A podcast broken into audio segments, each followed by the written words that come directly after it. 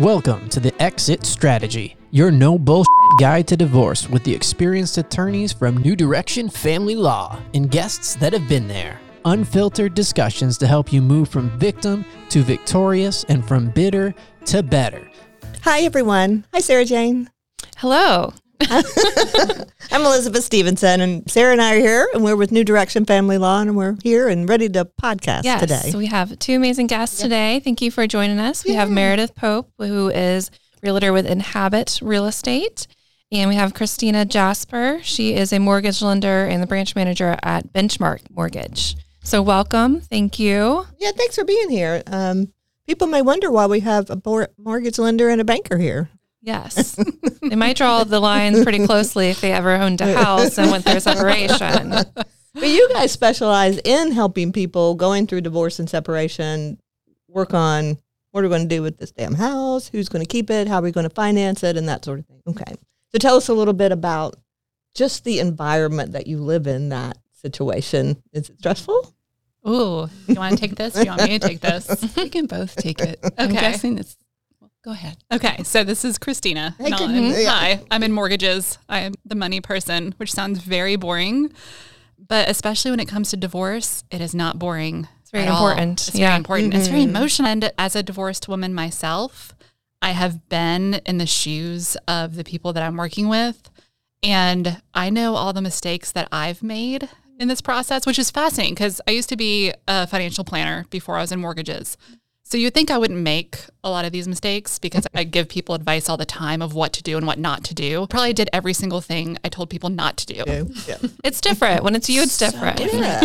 And I had to keep pulling myself out like, Christina, if you were talking to yourself, what would you say? but through those mistakes, I can give really solid, honest advice. And I'll always say, focus group of one. No, you don't have to do what I did. But let me tell you how I can help you walk through this process and and decouple your emotions from your money, which is so hard. Hard. Yeah. So hard. So Meredith, a lot, a lot of more real estate agents don't want to work with people going through divorce. They don't, and I don't understand because I just I find it so rewarding and challenging. I formerly was a psychotherapist. I went through a divorce, and my life changed, and I have a lot and so many stories around what that looked like for me and how much was dependent on that sale of the house mm-hmm. for my future, for my kids, for my now ex. Like we wanted that to be seamless, and it was not.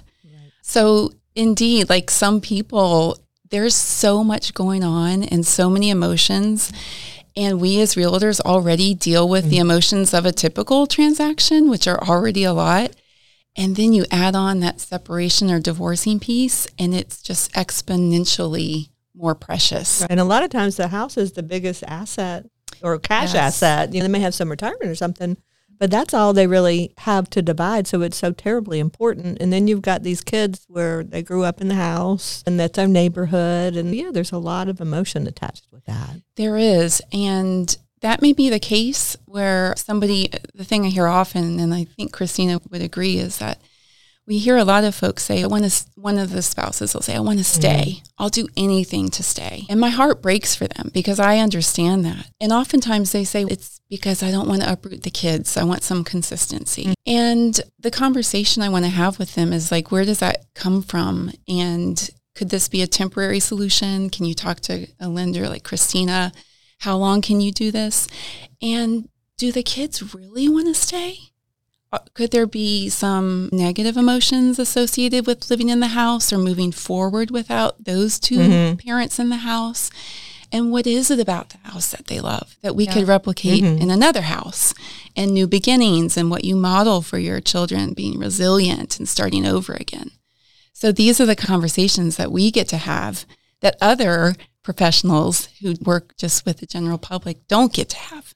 It's Right. true. I find in the last few years, the kids who grew up there, yeah, that makes someone want to stay there and not change the kid's house. But also looking at the new the market for rentals and for buying a new mm-hmm. property, it's so much higher, and people don't think they can afford that. So if we sell the house, I'm going to have to go rent something that's two thousand dollars a month, where the current mortgage Yes. right now is like eight hundred. So then everyone's fighting over who gets to stay, who gets to stay in that lower, and of course, the person that leaves wants the money from the market. They don't want like a lower number Right. for refinanced at. And how's that fair? That's where Christina probably comes in and can I refinance it? Am I going to qualify? How long does that process take? What if I haven't been working for the last five years? I've been taking care of the kids. Is it a possibility to refinance? And also, it's not just what do I qualify for, it's what monthly payment can give me the lifestyle I'm going to look for in mm-hmm. divorce. Because I don't know about y- y'all or if you've, I know Meredith has been through divorce, but in the first year after, you want to travel, you want to have fun, you want new hobbies, you want new friends that will go out with you and spend money with you and mm-hmm. new clothes Yeah. and a whole reinvention. Can I afford that reinvention? And so when I talk to clients about whether or not they should refinance, whether or not they should buy a new house, we always start with, okay, I hear you. Hear mm-hmm. you that you want to stay in this house. Unfortunately, right now with the refinance, you're probably leaving a 3% interest rate, even a mm-hmm. 2% interest rate, and refinancing into a 6% high five interest mm-hmm. rate. That is so jarring for people to hear. But also say, let's not think about that right now. Talk to me about what you think you could afford monthly. And then when they tell me, like, oh, the first answer is always, I'll afford whatever you tell me is going to cost me to stay in this house. And I'm like, awesome. Okay. So let's just talk about that. That's, let's just say 2500 a month. And they'll sit there for a second and think about that. I'm like, okay, so let's just talk about your budget. And there's, I can't think of any mortgage lender out there that talks about somebody's budget. And so we can go back into the financial mm-hmm, planning mm-hmm. world that I used to be in and say, what can you, what do you want to do this year? What are your goals? What are your retirement goals? By the way, did your retirement cut in half? Yeah. And Yeah. if so, do we have some equity in this home that might be able to replace some of it so that you can comfortably retire when you want to? And what do you think your job is going to look like? Is that going to change to help you afford this lifestyle? Like, I know you're making this much right now, but are you training in anything to learn something new?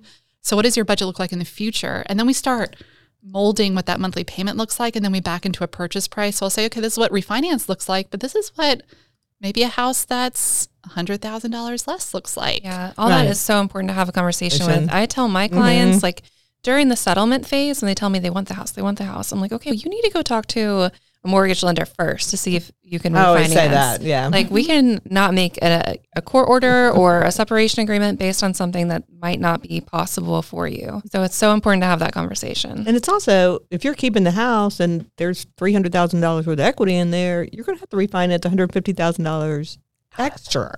Yeah. Yeah, I get And I'm not sure people really that doesn't resonate with them. I think until you really have a hard conversation to sit down and tell them, here's the spreadsheet and here's what you're going to have to pay him. Or, But they also choose to let go of other assets so that they don't have to pay it out of the house. Mm-hmm. And if I can help people see what does that mean for your retirement, Right. if you walk away from $150,000 of a 401k versus just keeping equity in a home, let's look at your retirement trajectory doing that. It's mm-hmm. massively different and people don't think through that consequence. the future. Think about the future. No, No. Just think about now. That's all I want to talk about is now. So th- that's the other issue that I'm having right now is, okay, look, we're going to sell the house and we're going to split the equity, but then they have nowhere to go, ma'am, Miss Mortgage, the real estate agent. What do you, what's, what do you tell people in that situation? Well, after they know how much they can spend, we explore a lot of different things. And it could be a rental. Right. A rental could be a really good year 2 Mhm. solution for somebody to catch their breath, reprioritize, educate themselves on the market, get their ducks in a row, focus on themselves, their children. So renting is rental prices are going up. Renting is an option. I have some clients who luckily have family or friends that they can share a house with for a while or share a space with for a while. And also, this is the best time for those folks actually because the market is cooling off a little bit and there are a bit more opportunities now than there were even a couple of months mm-hmm. ago. So there's a little bit of momentum if I can educate and show show numbers like it's not going to be as bad as it was and I mm-hmm. got you that there are plenty of options to explore. Oh, Right. good. That's good. You mentioned 3% lower interest a year, not even a year Year ago, ago. really. And everyone's all scared now. But for a long time, 5% was pretty good rate. Yeah. It's just we got so used to that nice lower number. Well, we people do- can do it. Yeah. I have a lot of, a couple of clients who are saying, I'm okay with the higher interest rate. I'm just going to do it and then I'll refinance again and because it's going to come down sooner or later. What would you say? Is that a good option for folks? I think so. There's no guarantees. And I Yeah. know that all the time. It's it, the average interest rate over the past 30 years has been 7%. Okay. So we're really normalizing mm-hmm. Yeah. what's happening. So I prepare people for that being the normal. And it's just gonna be icing on the cake if we can refinance mm-hmm. lower. And, but let's try to make sure we can afford that 6% just in case it stays there. Right. And, but nothing's forever. Hey guys, it's Jen with New Direction Family Law. And if you yourself have been through a divorce or you know someone that's contemplating a divorce, then you know how important it is to make sure that you know your legal rights or your friend knows their legal rights and options to help develop the best plan for them and their family moving forward. At New Direction Family Law, we have over 30 years of combined experience protecting the rights of our clients in family law matters. We aggressively advocate, we aggressively support, and we absolutely educate our clients to achieve the best possible outcomes. So if you or someone you know are facing these questions or contemplating separation or divorce, give us a call to schedule an initial consultation today. You can reach us at 919 719 3470 or reach out to us via our website at newdirectionfamilylaw.com. In Meredith, I try to make your life easier through separation agreements and consent orders by saying how decisions might be made if you recommend something and who's going to pay for that. Because that's where a lot of people argue if you're deciding to sell the house is, well, he wants to redo the carpet. I don't want to put that much money into it. And they can't agree. So, what do you do in those situations if there isn't a nice separation agreement prepared by myself that outlines what happens?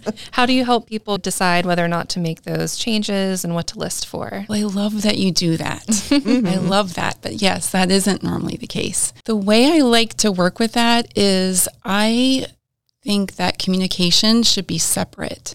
Because, like you said, there are so many opportunities and so many decisions, opportunities to disagree, and for all of your old stuff, the dynamic in the marriage to kick off in real time when you're trying to separate from it. So, why not do separate emails with the same content and separate phone calls with the same content? And I serve as that middle person on numbers. It's 300,000 and 400,000, well, I'm going to come back and suggest 350. Yeah. And similarly, through the due diligence process, all of the things, getting the house ready for market, too many opportunities for these folks to have to talk again and disagree again. And I don't want that because I want the work at your table to be clean and the house not be a part of it. It be a little something a little bit lifted. And I do think that starting to talk separately to the spouses also empowers them to start to think independently because they have a big decision coming up about what to do about their own housing. Yeah, I just really like to try to separate out the things that they don't need to talk about and just we don't need to make this an issue when it's not.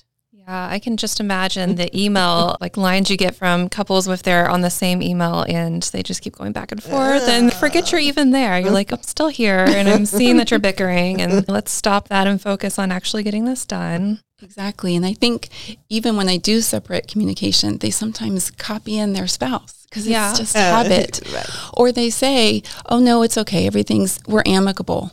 Every it's fine. It may be fine today, but what happens when you meet with your attorney and you don't feel so swell about your spouse? So let's just act like these, this is a two party thing and go forward that way. It's a great I did. I love that. I- Yes. that's fabulous. So the, the other question I get a lot: I'm a stay-at-home mom or parent, or he makes five hundred thousand. I'm a school teacher. Uh, How am I going to afford this refinance? What counts as income for a dependent spouse? That's a great question. So, one thing mistake that I see happen often is getting alimony into a joint account because alimony is income and child support. But when it comes into a joint account, it's not. and so we need a hmm. solid six months mm-hmm. of alimony and child support coming into an individual account. And then, of course, your income counts. And one thing that I have to work with a lot of clients, especially ones that have been stay at home for a while, mm-hmm. this is something that I had to do. It's, you know, I was almost 40 years old. And my parents, I had to have that great conversation. Hey, mom and dad, you want to co-sign on a mortgage with me? And it's it feels so humbling because you're going through all of the crazy, terrible stuff already. Then you have to swallow your pride and your ego and go to your parents. But it is in life transitions, sometimes these things need to happen temporarily until you switch income or improve income. But I always make sure that if you are receiving alimony or child support, make sure you have that full six months Right. in your checking account in an individual account. Yeah, And so does it- not an account like with your or with It has to another- be in your name. Your name. What was and does it? Ha- I've had people or lenders say, "Oh, I have to have a separation agreement or a court order." Do you need that too? We do. And the main reason we need that is just because we don't need to make sure that the person that we're financing is not going to be paying alimony or child support. Okay. And the only way we can get proof of that is if we have that Right. separation agreement proving that out. And also, there's some debts that end up on someone's Mm-hmm. plate that's not necessarily on their credit report. And we just have to make sure that we see those as well. That's why that's important. So just like alimony can count towards income, if I'm the payor and I'm paying alimony, is that going to get deducted from my income for uh, qualifying? Yes, it is going to, it's going to be a debt just like any other debt. Yeah. And so that's going to affect your ability to qualify. And I've seen really big alimony and child support mm-hmm. payments that I have to tell people, I'm sorry, you have to talk to your parents because, because it's just not enough. And I actually have a question for you uh-huh. because I was talking to a client today and she did not have a separation agreement yet. And she said, you know what? We have figured all the financial stuff out. We're completely fine there. We're just arguing over child custody now. And I'm like, as a lender, I don't care about child custody. I care about the debts.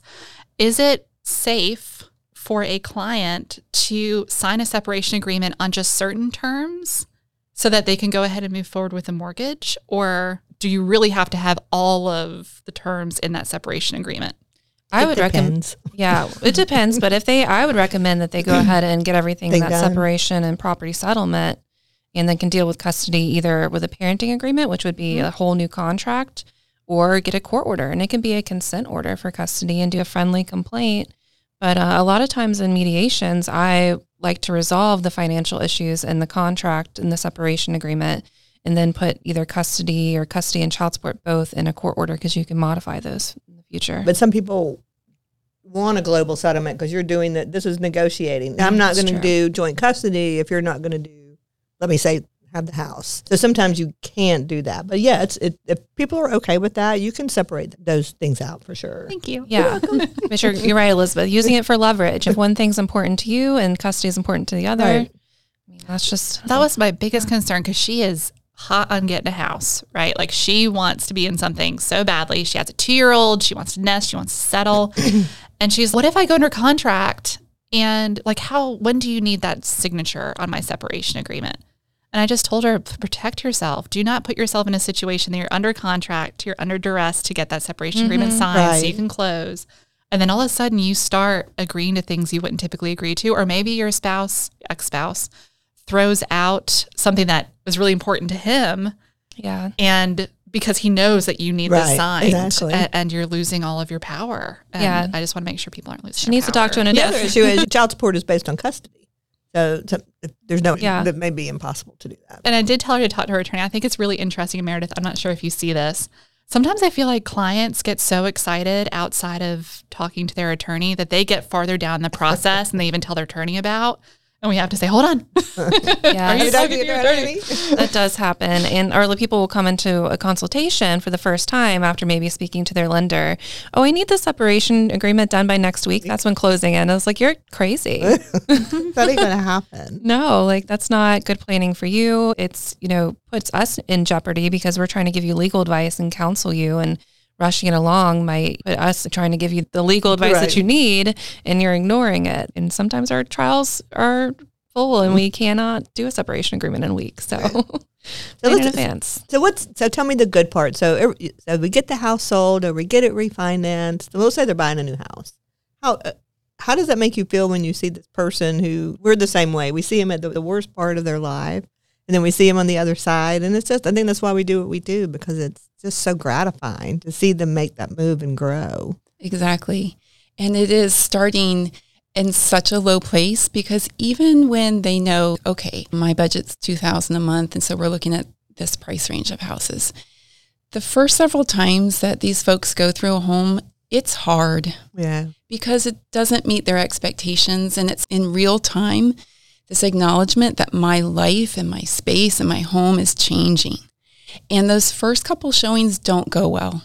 Hmm. And I like to share my story ahead of time and tell folks that's what I think is going to happen. That's what happened to me. But then as we carry on, that our perspective starts to change. Mm-hmm. We don't base our whether we like a house on whether it is just like our old house or what we had in our mind of what our next house was going to be but rather oh this one has a bonus room when that one we saw 2 days ago didn't. I like this one. And they start to feel very empowered about what they want and what matters to them. And they're doing it making individual decisions when they're used to mm-hmm. making joint and not knowing which end is up and so much other stuff going on behind the scenes. When they walk into that house in the end, every time, and I have goosebumps now thinking about it, it is so wonderful. It's no other journey, really. Yeah. And it is like back to what you asked in the beginning. That's why this is so gratifying working with these people. Yeah. And it's so interesting because I feel like in the very beginning, they probably want to strangle the both of us mm. because we're telling them some things that they, They don't don't, necessarily want to. And at the end of it, they're hugging us. So mm-hmm. it's that's fun for me is telling people the hard news, which is you if we keep the house is 3000 a month and everything you're telling me tells me your lifestyle you want 2000 a month so you can have some fun outside your house and they hate that news know. and but i also try to walk them through my space and what happened with me and that was i had a house in a neighborhood a very family neighborhood big house and I thought I wanted to stay in that neighborhood. Just knew that is the best thing for me. I almost bought a house in that neighborhood. And I'm a manifester, right? Like I believe in putting it out to the universe and I are drinking buddies, which is glorious. Just if I say things with enough anger, it gives me things. It's mm-hmm. awesome. And so I told the universe there's this little white house in this neighborhood. It's like the perfect little bungalow. I want to buy that house. I love that house. It was not for sale. The next day, a rent sign was outside of that house. Oh my goodness. That's there's like hundreds of houses in this neighborhood, and that house had a for rent sign. And so I rented it. A year later, first of all, it was half the size of the house that I was moving out of. So it was like camp, right? Like I got to try out this new smaller house lifestyle that I could afford. And I loved it. I was not expecting to love it. I loved it. But what I hated was being in that neighborhood after separation because for whatever reason, and I don't know what the psychology is behind this, and since Meredith used to be a psychotherapist, maybe she can tell me. But everybody in that neighborhood looked at me like people who used to wave at me and talk to me oh, outside their houses. Suddenly, like I would, I'd wave and say, "Hey, you want to come over for a glass of wine?" And they're uh-huh. busy all of a sudden. Absolutely. And I'm like, "What the heck changed? Like I'm still me. Uh, I'm not going to steal your husband. I got no interest in oh, him." I don't. Divorce might be contagious. Yeah, they do. They think it's contagious. Contagious. It is. But I mean, thank God I was renting because if mm-hmm. that house had a for sale sign in front of it, I would have bought it. I'm Yeah. taking that. Do you mind if I steal that story for some clients of mine? Please. Yeah. Absolutely. That's really good to think That's very about. And I, insightful. Yeah. and I always try to tell them too, this is a new opportunity. You get to make those decisions on your own and it gets to be your money. And And start it's- fresh, and you can paint the walls whatever you color you want to. Yes. And the kids, they'll be fine if you move them. They They'll will be fine. They will They, be they fine. got excited. Yeah. The opposite happened. I was like, I'm so sorry, guys. I'm moving you into this half size home. And they're like, What room is mine? I'm like, You mean Yeah. what quarter size room is yours? They're like, Yeah, care. they, they could care. They don't care. less." They look help care. them decorate it and make it exciting and it's fine. And the house kind of hugs you.